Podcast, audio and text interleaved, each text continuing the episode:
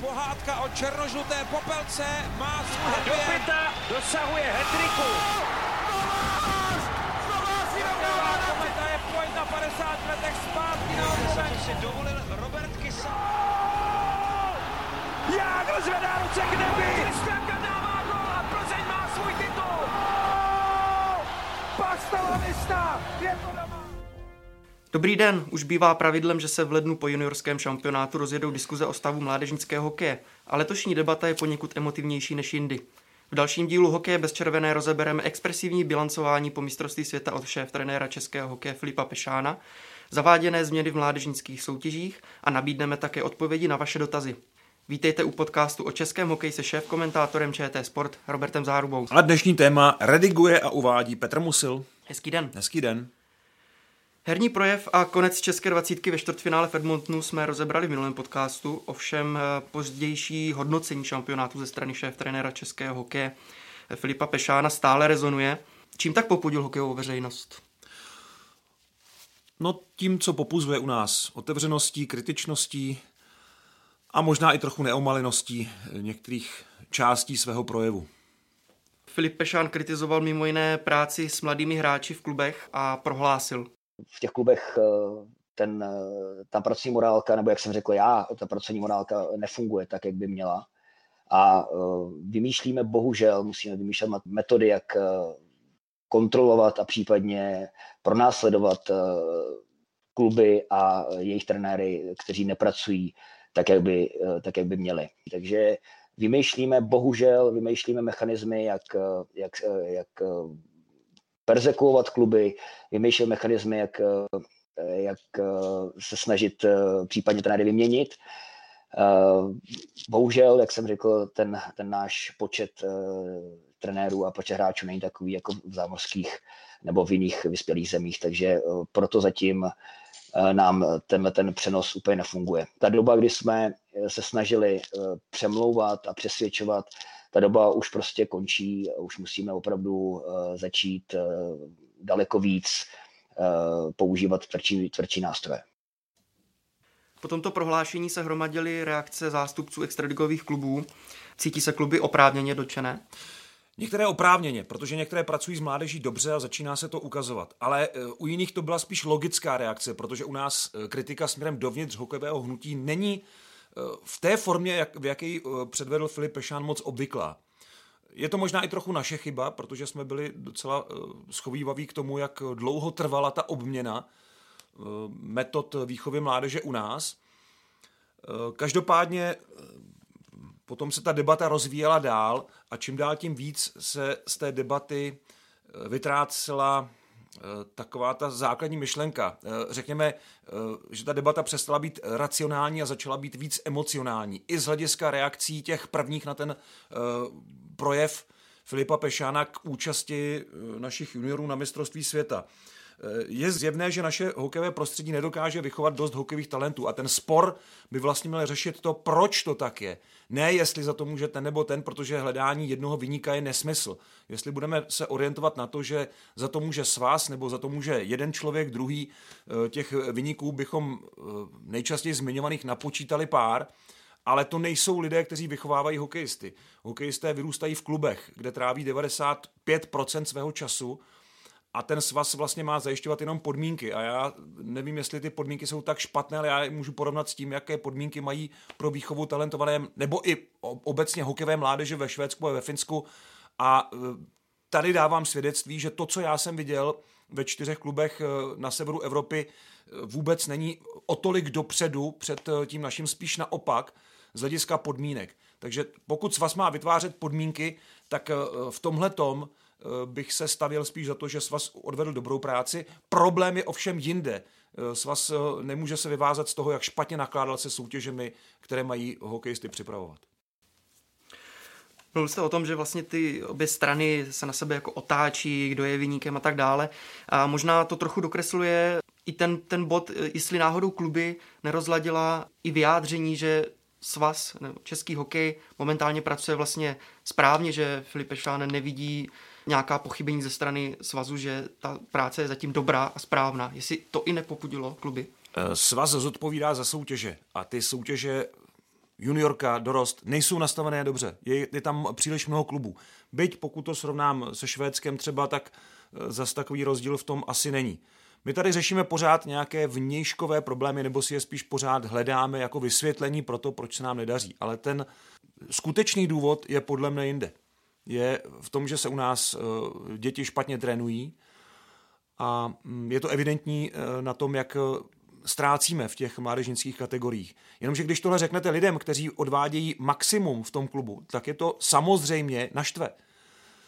A ta reakce byla tedy z tohoto pohledu, jak jsem říkal, logická. Bohužel se ta debata ale místo, aby nabízela nějaká racionální východiska, stále víc proměňuje v emocionální spor o vyníka, o určení jednoho vyníka, který za tohle všechno je zodpovědný. Dokud se necháme strhnout eh, k tomu hledání univerzálního vyníka všeho, eh, tak nikdy nepokročíme dopředu.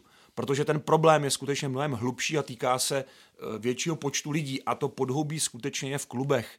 Není to na tom, že by svaz vychovával hráče. Tam hráči tráví v nějakém, pod nějakou svazovou kontrolou 5% času, ale kluby jsou ten, kdo u nás vytváří český hokej. To je podhoubí českého hokeje. To není svaz. Svaz to má jenom organizovat, eh, zastřešovat. Další ožehavý bod Pešánova projevu se týkal útočníka juniorské reprezentace a eh, někdejšího útočníka Mladé Boleslavy Michala Teplého, přičemž kritizoval jeho výkon i přístup. Vůbec jsem nezmínil uh, moje velké rozladění uh, s přístupem některých hráčů, třeba na Karele.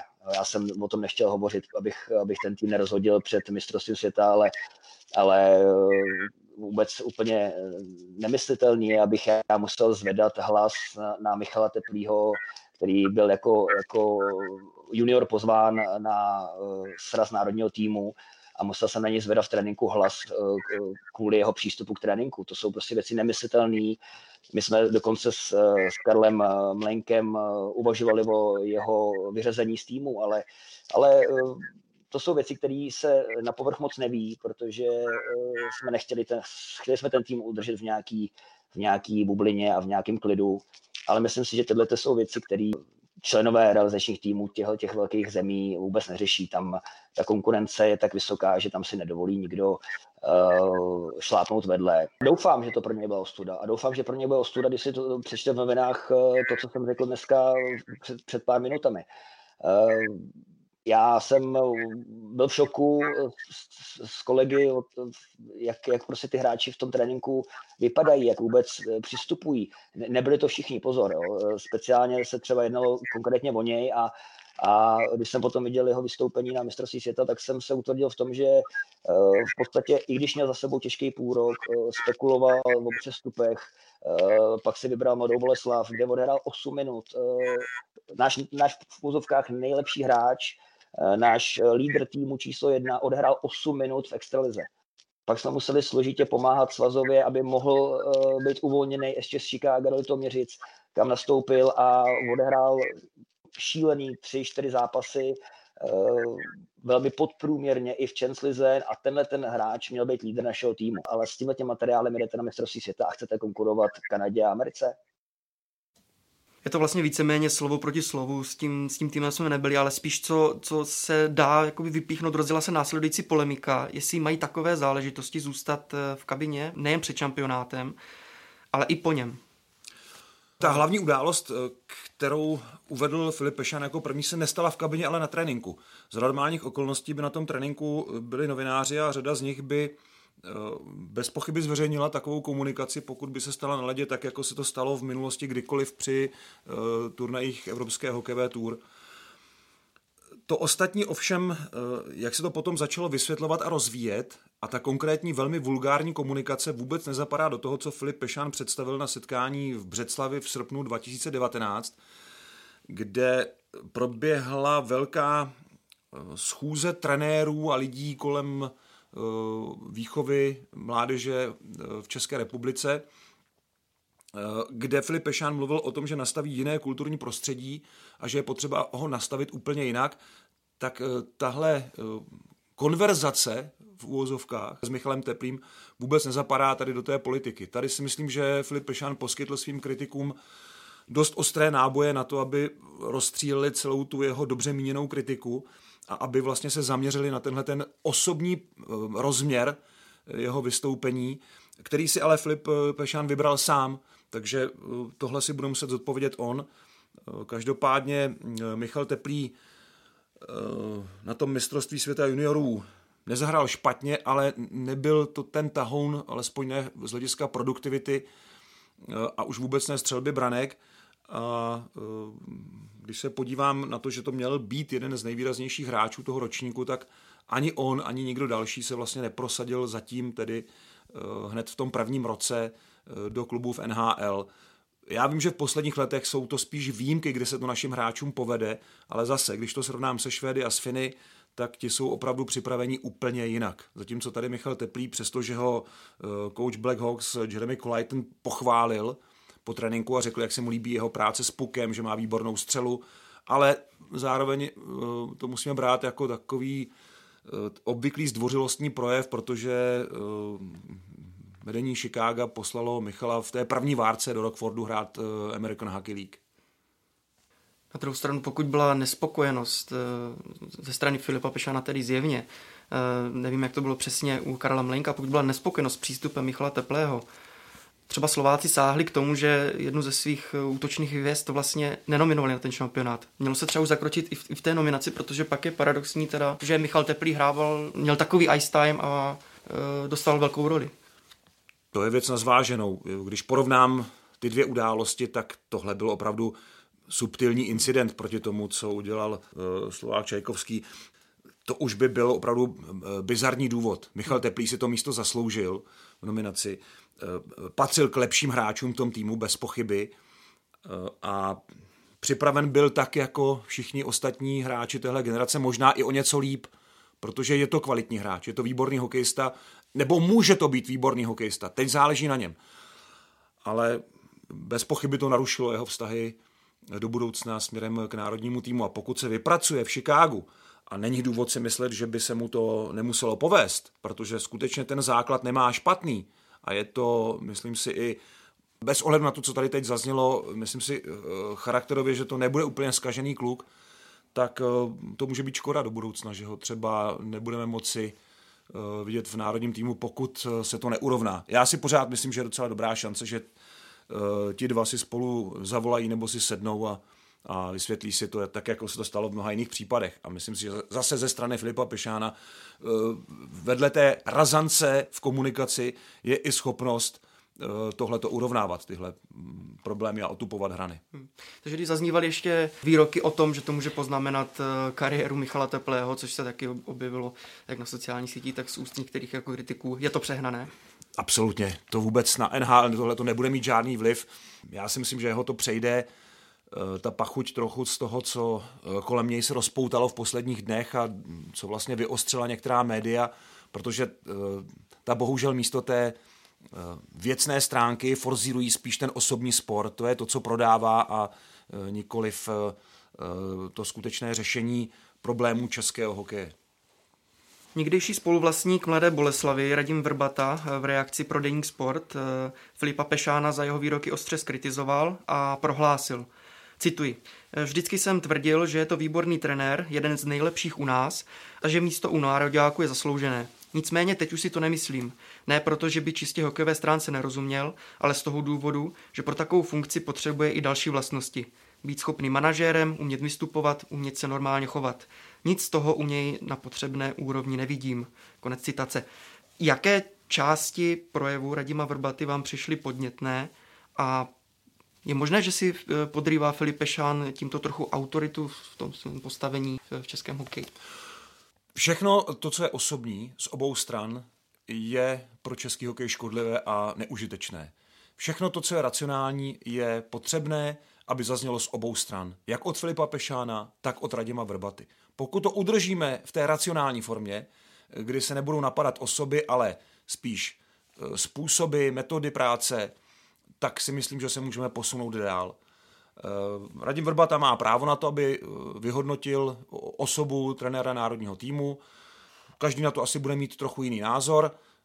Filip Pešán si za to trochu může sám, protože opravdu chtěl nastavit trochu jiné prostředí a těmi vulgarizmy, které použil vůči Michalu Teplému, se z toho a ještě je zopakoval a dovysvětlil pod tlakem médií, tak tím si trochu zadělal sám na problém, protože pokud chcete zlepšit a kultivovat prostředí, tak tohle asi není úplně nejlepší způsob. Na druhou stranu Radim Vrbata reagoval eh, takhle ostře určitě, protože se jednalo o hráče Mladé Boleslavy, kterého se chtěl zastat. A nelze zase přehlédnout, že Filip Pešán jinak z hlediska vystupování patří spíš k nadprůměrným trenérům, kteří se v posledních letech točili u národního týmu.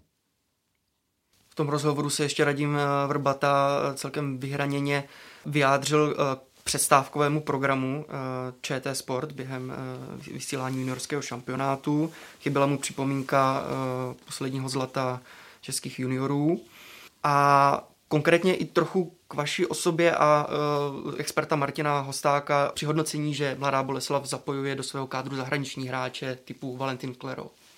Chtěl byste na to nějak reagovat? Nejde ani tak o mladou Boleslav, nejde o, o Raděma Vrbatu, jde o to, že my jsme uh, zlaté medaile juniorů z roku 2000 a 2001 připomínali už tolikrát, že někteří diváci už na to byli až alergičtí. A že jsme to nedělali letos, no my jsme to nedělali, protože jsme to dělali posledních deset let opakovaně uh, přes portréty hráčů i přes uh, různé segmenty v programu. Radimovi ještě vadilo, pokud se nepletu, eh, to, že jsme eh, ukázali i způsob, jakým Český svaz momentálně vychovává mladé hokejisty od těch úplně nejmenších.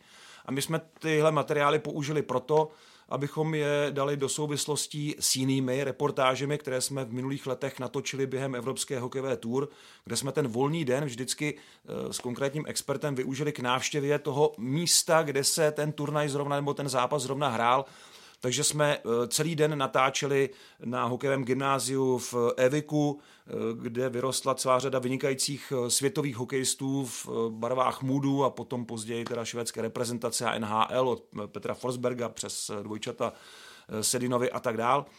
Natáčeli jsme v Tampere, kde v tréninkovém středisku Tapary zase rostou vynikající hráči.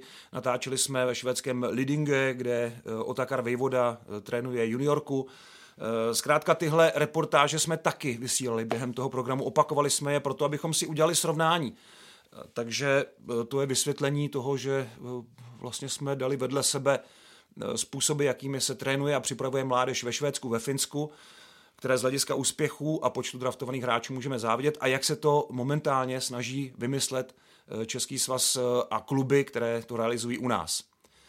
Co se týče Mladé Boleslavy eh, a zařazování zahraničních hráčů, No, to je pravda, no. V extralize máme momentálně 51 cizinců, zhruba polovina jsou Slováci, nevím, jestli je máme pořád považovat za cizince, někteří už ten status navíc nemají z hlediska nasazování do zápasů, ale nevím, jak český hokej posune, když tady ve třetím, čtvrtém útoku budou hrát cizinci. Dokonce ani v tom druhém si myslím, že to není úplně nutné. Eh, chápu eh, nadprůměrné hráče typu Petra Müllera, ale u, eh, u celé řady jiných hokejistů nevím, jaký přínos to pro český hokej má, když teda kluby, které si stěžují na nedostatek financí, budou své těžce vydělané prostředky dávat na platy zahraničních hráčů. Tohle si rád nechám vysvětlit. Na závěr tohoto dílčího tématu ještě přidáváme pohled experta ČT Sport Milena Antoše, který reagoval na Pešánova slova o kontrole klubů českým hokejem. Strašný. Je to uh, kontrolovat, uh, dělat restrikce, uh, dělat to, že svým způsobem je chce někdo trestat, kluby, trenéry. Já myslím, že to je úplně nesmysl. My máme všichni spolupracovat. Eh, svaz jako takový je organizace, která zastřešuje kluby a uh, ty kluby mají dělat hokej. Svaz jako sám o sobě hokej žádný nedělá. To dělají přeci ty kluby, trenéři. A když to někde dělají špatně, tak uh, rozhodně je tam nějaký majitel, který by jim to měl říct, který s tím je nespokojený. A to, jestli Filip Pešán uh, začal, když je, já nevím, půl roku, tři čtvrtě roku, je uh, na svazový židli a vlastně říká, že svaz nedělá chyby a všechny chyby dělají kluby, já souhlasím, že to děláme špatně, protože nemáme ty hráče, ale musíme najít cestu, jak spolupracovat, jak spolu komunikovat a jak najít tu cestu, to zlepšit. Tady to si myslím, že není cesta. Burce tedy Pešánová kritika českou hokejovou společnost, eh, který může ji posunout, nebo ji momentálně spíš rozděluje? Já si myslím, že Filip Pešán nejvíc podráždil uh, tou otevřeností a také tím, že eh, do toho projevu, který dokud byl věcný, tak si myslím, že byl přínosný, ale potom začal být místy osobní a v tom dodatečném vysvětlení vysvětloval vulgarity, které byly předloženy vlastně k, ke konfrontaci a to už opravdu ztrácí potom eh, ta debata eh, nějaké rácio a to je potom už eh, úplně mimo a to je zajímavé možná pro některá média, ale českému hokeji to opravdu nic nepřináší. Ale on jinak pojmenoval zhruba to, co před ním úplně stejně nazývali jiní, jenom byli v tomhle možná diplomatičtější. Od Aloise Hadamčika přes Vladimíra Ružičku, Josefa Jandače, až po Miloše Říhu, s kterým jsme při jeho nástupu do funkce reprezentačního kouče měli mnoho rozhovorů o tom, jak se šel podívat na trénink extraligového týmu. Schválně neříkám kterého, protože jich bylo víc. A on říkal, já jsem tam vydržel 20 eh, minut, 30 minut a byl jsem tak zhrozen tím, jak se trénuje, že jsem musel odejít. A to nebylo jednou, to bylo opakovaně. Eh, my jsme tuhle výpověď jednou použili v nějakém rozhovoru, ale tím, jak Miloš Říha byl opatrný v tom vyjádření a nedoprovodil to žádnou další eskapádou výtek a kritiky, tak to vlastně zapadlo, ale Filip Peša neudělal nic jiného, než schrnul poznatky svých předchůdců národního týmu a více-méně i akceleroval trochu drsnější formou. To je celé. Takže pokud ho budeme napadat za to, že byl vulgární, ano, to neměl být. Jednoznačně. To je chyba, eh, za kterou on zodpovídá ale pokud ho budeme napadat, eh, protože kritizoval něco, co už před ním objevili, nebo spíš popsali dobře ostatní trenéři, a ten hokej, to říkal Milan Antoš správně, se nedělá na svazu, ten se dělá v klubech, ten svaz má opravdu jenom zajišťovat podmínky a soutěže. A pokud v těch klubech e, zkrátka nejsme z toho vychovat víc než 38 draftovaných hráčů za posledních pět let, když ve Finsku jich mají 93 a ve Švédsku 140, a když se podíváme na drafty v prvním kole, Eh, v posledních pěti letech eh, Česko vychovalo sedm špičkových hráčů do prvního nebo druhého kola draftu NHL, Finové 29 a Švedové 45. Ti mají víc hráčů draftovaných v prvním a druhém kole za posledních pět let, než my dohromady úplně eh, ve všech kolech. A pokud nejsme tedy z toho konkurovat srovnatelné základně vyšší kvalitou, tak asi je nutné opravdu tu kritiku trochu přitvrdit. A v tomhle tom já úplně přesně rozumím. A hokejisté vyrůstají v klubech to, to se nezměnilo, to, to tak bude vždycky. Eh, samozřejmě, že to eh, bolí, že to není příjemné a ty reakce jsou eh, pochopitelné, já tomu rozumím, když se ozvou manažeři, kteří dělají úplně maximum pro to, aby ta mládež vypadala a my se v závěru našeho pořadu dostaneme k některým výjimkám v českém hokeji, které opravdu lze pochválit za vývoj mládežnického hokeje a výchovou talentů.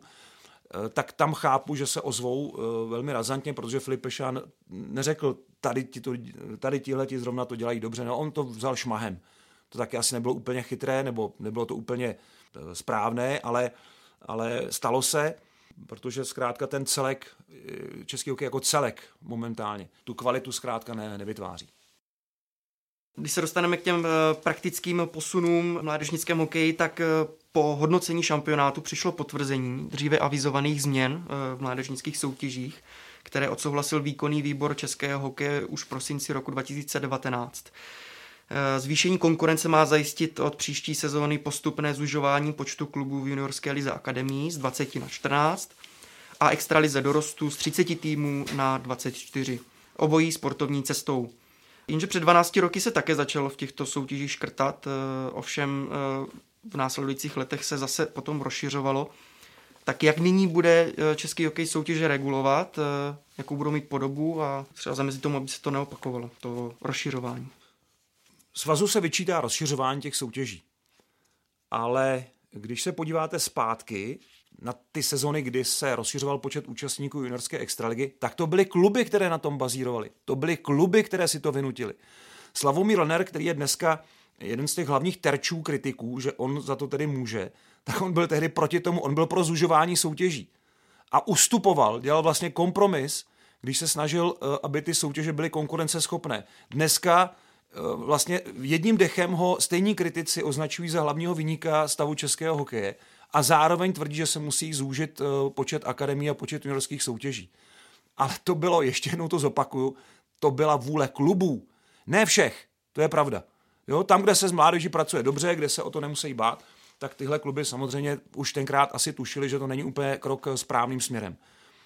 E, nicméně, když se podívám na švédskou juniorku, která je rozdělená na dvě skupiny, sever jich, tak tam je 20 týmů.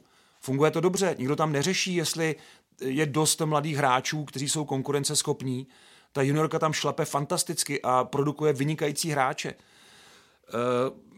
nevím, no, tak my to zužujeme, což je dobře, bez pochyby, protože e, teď dobíhají ročníky, které ještě nejsou početně tak silné. A e, zároveň je třeba říct, že e, také ty kluby mají své problémy, které vedou k tomu, že chtěli si udržet juniorskou extraligu. Jsou případy, kdy ten klub je zkrátka v kleštích, protože e, od města dostane peníze na mládež pouze v situaci, kdy juniorka bude hrát extraligu. A jakmile spadne o soutěž níž, tak ty peníze nedostane. No tak ten klub samozřejmě potom chce po svazu, aby mu zajistil účast v té extralize a rozšířil jí. Takže e, zase já vidím i ty problémy klubů, které tady jsou, ale ať se teda nazývají věci pravými jmény a ne, že tady bude se kritizovat jeden univerzální viník, který za všechno může. Svaz měl v tomhle být tedy přísnější a doufám, že se zase nestane to, že se ty soutěže začnou zase rozšiřovat zpátky. To stažení momentálně je, bude velmi prospěšné, zvýší konkurenci, Otázka je, co se stane, až e, začnou dobíhat ty ročníky, které teď vstupují do hokeje, kde se zdá, že ta základna se přece jenom trošku rozšíří a bude ta konkurence větší. Pozitivní bude přínos i v tom, v tom formátu, že teda, jak už jste zmínil, eh, konkurence, ale tím pádem prostě větší soutěživost, že tohle je taky podstatný, než, než jenom řešit počet těch klubů, ale tohle je i podstatný eh, prvek. Uh, určitě. A to je ještě jeden aspekt toho problému je, že ve Švédsku nikdo neřeší, jestli je těch klubů 20, 30 nebo 10 tam se zkrátka ten hráč a klub a tým a trenér připravují na zápas a v tom zápase chtějí ukázat, co si připravili v tom tréninku, co se naučili a předvedou to proti komukoliv. Jestli proti ním hraje klub, který je o třídu slabší nebo ne, je jim úplně jedno. Takže uh, já tady v tomhle moc neberu ta vyjádření, že nemůžu hráče přinutit, aby mi hrál na 100%, když tam proti sobě má slabého protivníka. Uh, jistě, pokud takových zápasů je většina, pak je to špatně, v tom souhlasím ale jestli je tam jeden, dva takové zápasy, to samé mají v těch juniorkách ve Švédsku. Tam eh, v některých těch místech jsou taky slabší ročníky, eh, které schytávají velké příděly nebo vysoké porážky. Není to tam teda eh, asi v takové míře jako u nás, ale stejně ta základna je stejně početná a přesto uživí 20 juniorských týmů v té elitní soutěži do 20 let. Takže evidentně to jde ale musí se to samozřejmě, eh, musí se samozřejmě eh, ten tým eh, asi trochu jinak připravit v tom tréninku a to je to, o čem zjevně mluvil Filip Pešan. My tady asi netrénujeme málo, ale otázka je, jestli trénujeme správně. Teď se přesuneme ke způsobu nastavování těchto změn. Z vyjádření sportovního manažera Plzně Tomáše Vlasáka pro Deník Sport vyplývá, že postrádá větší kooperaci ohledně těchto změn ze strany českého hokeje, konkrétně od Filipa Pešána, když uvedl, cituji, Nový systém soutěží nebude konzultovat s kluby. S kým jiným by to taky konzultovat měl, tak ať si to udělá po svém spasitel českého hokeje. Ale ať nám ty soutěže představí. Konec citace. A Filip Pešán přiznal, že chystané regulace s kluby nebyly probírány a odůvodňoval to následovně. Konzultováno s kluby eh, to není téměř vůbec, protože eh, dovedete si představit sám, kdybyste takovou otázku eh, na plénu někde, někde položil, tak budete mít z 2000 členů pléna 2000 různých názorů a my musíme a děláme to analyzovat data, analyzovat regionální věci, zohlednit veškeré tady ty atributy a potom rozhodnout. Musí český hokej postupovat takto rázně v té současné době, eh, nebo dát i více prostor pro názor klubů ohledně změn v soutěžích? Problém je v tom, že když se podíváte a eh, postavíte si vedle sebe eh, ty kritické hlasy a škrtnete tedy osobní výpady, které jsou podle mě opravdu zbytečné a ničemu neprospívají, tak vám zbyde nějaký směr, kterým každý ten jeden manažer chce jít, ale ty směry bohužel nejdou úplně stejným směrem. Eh, tam se kolikrát vesluje na opačnou stranu, ale je to kritika. Je to prostě kritika z mnoha stran a e, není dost dobře možné sladit všechny ty kritické hlasy, protože někdo by chtěl hrát takovou soutěž, někdo jinou, někdo by chtěl hrát víc regionální soutěž, jiný zase celostátní, někdo by do toho přizval i, i slovenské juniory, někdo by zase e, to rozšířil věkově, někdo by to zúžil věkově a je tam opravdu strašně moc e, široké spektrum názorů, které není jednoduché prostě porovnat a problém je v tom, že jak každý v tom svém klubu je svým pánem, tak je přesvědčen o tom, že jenom ta jeho cesta je ta správná, že ostatní to vidí špatně. A z toho není žádná uh, rozumná cesta ven, než uh, prostě určit to, uh, vybrat si podněty, které jsou nejsmysluplnější a s nejlepším svědomím zorganizovat soutěž, která bude vyhovovat určitě ne všem, ale bude vyhovovat alespoň některým těm kritikům a některým klubům.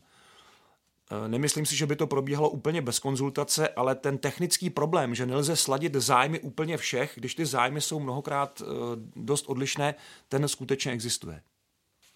E, redukovat se bude i počet akademí. Tento projekt se zavedl v roce 2011.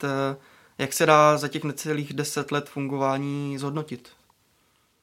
Akademie nezlepšily stav českého hokeje, ale zlepšily podmínky pro výchovu hráčů. Zase se vrátím k těm návštěvám, které jsme podnikli ve Finsku a ve Švédsku. A když porovnám ty podmínky, tak u nás jsou buď eh, srovnatelné nebo lepší. A přesto z toho nevychováváme lepší hráče než ve Švédsku a ve Finsku. Eh, to je zvláštní. A mě, mě by spíš zajímala odpověď na tuhle otázku, než na to, jestli budeme napadat jednoho nebo druhého z jedné nebo druhé strany, e, protože podle mého soudu odpověď na tuhle otázku je úplně ta nejdůležitější, e, kterou hledáme a nenacházíme.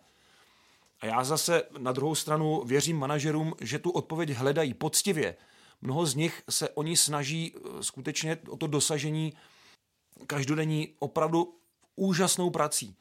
Eh, výborně eh, se mládež daří v některých klubech, které tohle to jako dělají, ale eh, a mají ty akademie zaslouženě. Liberecká akademie je v tomhle opravdu vzorová, ale velmi dobře se pracuje i v mnohem skromnějších podmínkách v Plzni s mládeží. Velmi dobře pracuje mládež v Brně v Kometě. Eh, začali s tím poslední tři roky v Třinci. Ti ostatní jsou trochu dál, trochu zpátky. Ve Varech ještě, dejme tomu, se docela eh, snaží o nějaký eh, vývoj a zabudování mládežnického programu do celého toho klubu. Ale v těch ostatních klubech já prostě ten hrozen vynikajících špičkových hokejistů, kteří by vzešli z těch akademií, nevidím. Takže něco se asi ještě s tím musí udělat, něco se s tím musí změnit ale z hlediska podmínek ty akademie uh, určitě zlepšily uh, prostor pro výchovu, ale um, asi, asi ten způsob, jakým potom se těch podmínek využívá, není adekvátní. V nejvyšší juniorské soutěži eh, se letos stihla odehrát samozřejmě virou koronavirové situace jen hrstka zápasů. Nejvíc měl tým snad 11-12 zápasů. Bude složitý její rozjezd s tím novým formátem v příští sezóně a zvlášť taky, když několik juniorů odcházelo kvůli hernímu vytížení do severských soutěží. Upozorňoval na to na Twitteru eh, novinář Jiří Vítek a společně jsme eh, napočítali asi 28 hráčů, kteří působí teď eh, ve Finsku ročníky 25, 24, 23, 2002. Tak jestli tohle bude i složité vůbec jakoby rozjet vlastně tu naši juniorskou soutěž. A to je další dobrý podnět. Proč ti kluci odchází? To není jenom kvůli tomu, že se u nás nehraje, to je i kvůli tomu, že se eh, ve Finsku, ve Švédsku trénuje jinak než u nás. Řekl bych, že tam je větší eh, tréninková poctivost od těch hráčů. Eh, my si tady stěžujeme pořád na podmínky, na společnost, na výchovu, často oprávněně, ale ve Finsku a ve Švédsku také existují mobily, také existují sociální sítě, a existují tam stejná lákadla jako u nás. Možná to vytržení z toho prostředí u nás těm eh, hráčům pomůže, tak jako kdysi pomohlo Davidu Pastrňákovi, který eh, říkal, že pro něj nebyl ten přechod ze Švédska do NHL ten zlomový. Pro něj byl zlomový ten přechod od nás do Švédska. Nad tímhle bychom se měli opravdu zamyslet. A tihle kluci to vnímají eh, velice podobně. Je strašně důležité, že, a znova to zdůraznuju, že tady už jsou organizace, jsou tady kluby, které tomuhle vzdorují a čelí velmi dobrou přípravou. Já jsem ty kluby jmenoval a ještě se k ním dostaneme v závěru. Ale eh, těch možností stále není tolik, abychom zabránili eh, tomu odchodu, hromadnému odchodu hráčů, eh, kteří samozřejmě teď jsou ještě víc jako tlačení k tomu jít někam jinam, protože se tady nehraje. Přesuníme se nyní k dotazům našich posluchačů. Eh, připomínám, že otázky můžete klást eh, pod našimi podcasty, jak na YouTube kanálu nebo sociálních sítích ČT Sport, eh, tak také na Twitteru Roberta Záruby. Na YouTube kanálu se uživatel Jerkis ptá, podle čeho se určují týmy ve skupině na mistrovství světa juniorů. Zdá se mu, že soupeři v české skupině se příliš nemění. Tak jak je ten klíč? Na mistrovství světa juniorů se určuje nasazení do skupin podle umístění na posledním šampionátu a teď se nám to naopak velmi promění, protože se eh, vlastně úplně změní ti nejsilnější soupeři na příští rok eh, v Red Deer a v Edmontonu. Je to rozdíl proti seniorskému mistrovství světa, kde to určuje žebříček IHF.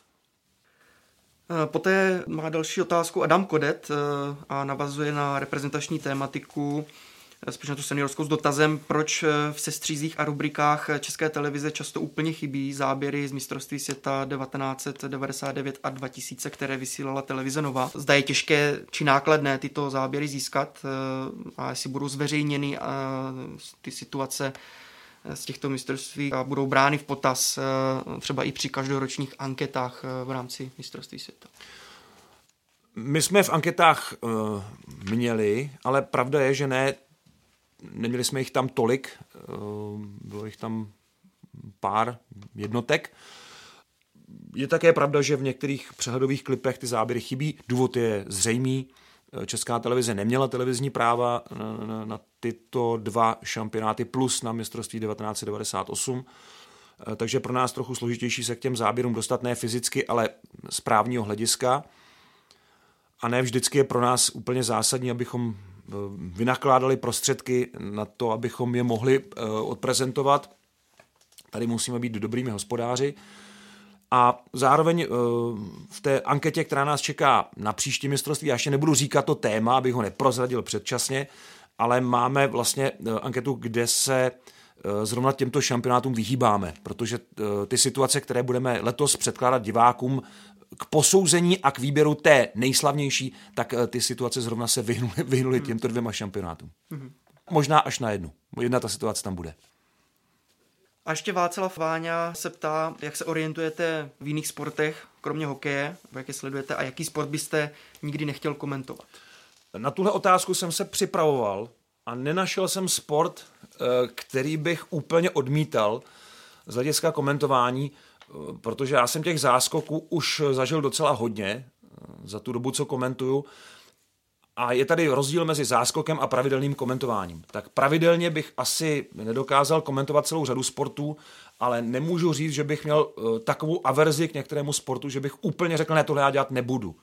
Tak uh, jsem zjistil, že hledal jsem, nenašel jsem. Takový sport asi nemám.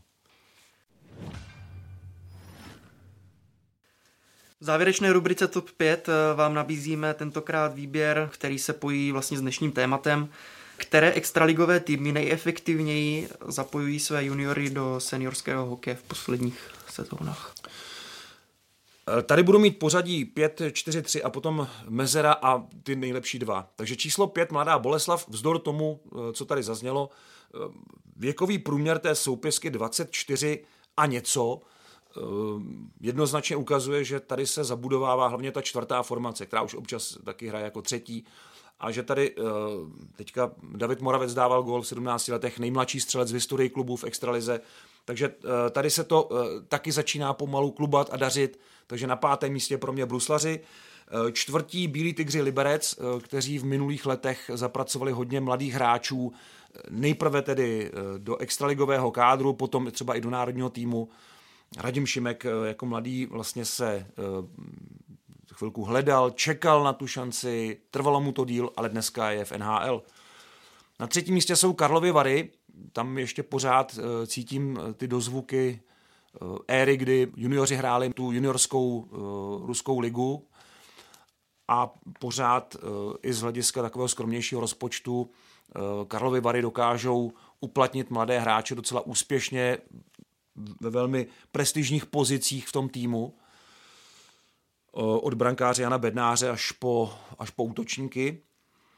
No a teď ty dva kluby, které podle mě pracují s mládeží e, nejúčinněji ať už je to jakoliv, přestože třeba si stahují eh, některé mladíky z jiných klubů z regionu, tak je dokážou posunout. A to je pro mě důležité. Občas slyším kritiku vlastně na to, že oni si berou ty nejlepší, že si je vykupují z různých jiných klubů.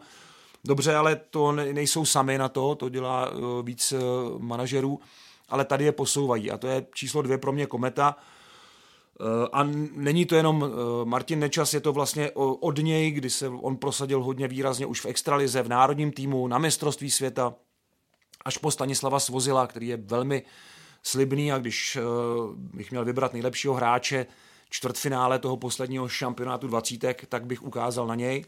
No a na prvním místě pro mě je Plzeň, kde vlastně, a to je přesně ten příklad, jak by to mělo vypadat, rostou hráči, všech výkonnostních kategorií. To znamená, tam rostou hráči pro NHL, eh, Dominik Kubalík, eh, rostou tam hráči, kteří se usadí v extraligovém kádru a eh, pomaličku mohou se podívat i do národního týmu, Dominik Frodl třeba, a pak jsou tam hráči, kteří třeba to budou mít taky pozvolnější ten vývoj, ale v té extralize jsou usazení, protože začali hodně mladí. Kantner, Pour, Teďka Filip Suchý eh, vlastně už eh, zase udělal výrazný pokrok proti minulé sezóně eh, a o Davidu Jiříčkovi nemusíme vůbec mluvit, ten ukazuje, že vlastně je připraven na velký hokej už v tomhle věku. Takže pro mě číslo jedna je Škoda Plzeň. Tak to je z dnešního podcastu Hokej bez červené všechno. Připomínám, že všechny díly, včetně Hokej Focus podcastu, najdete na webu čtsport.cz, ve všech podcastových aplikacích a na YouTube. Mějte se fajn. Ať je český hokej, díky.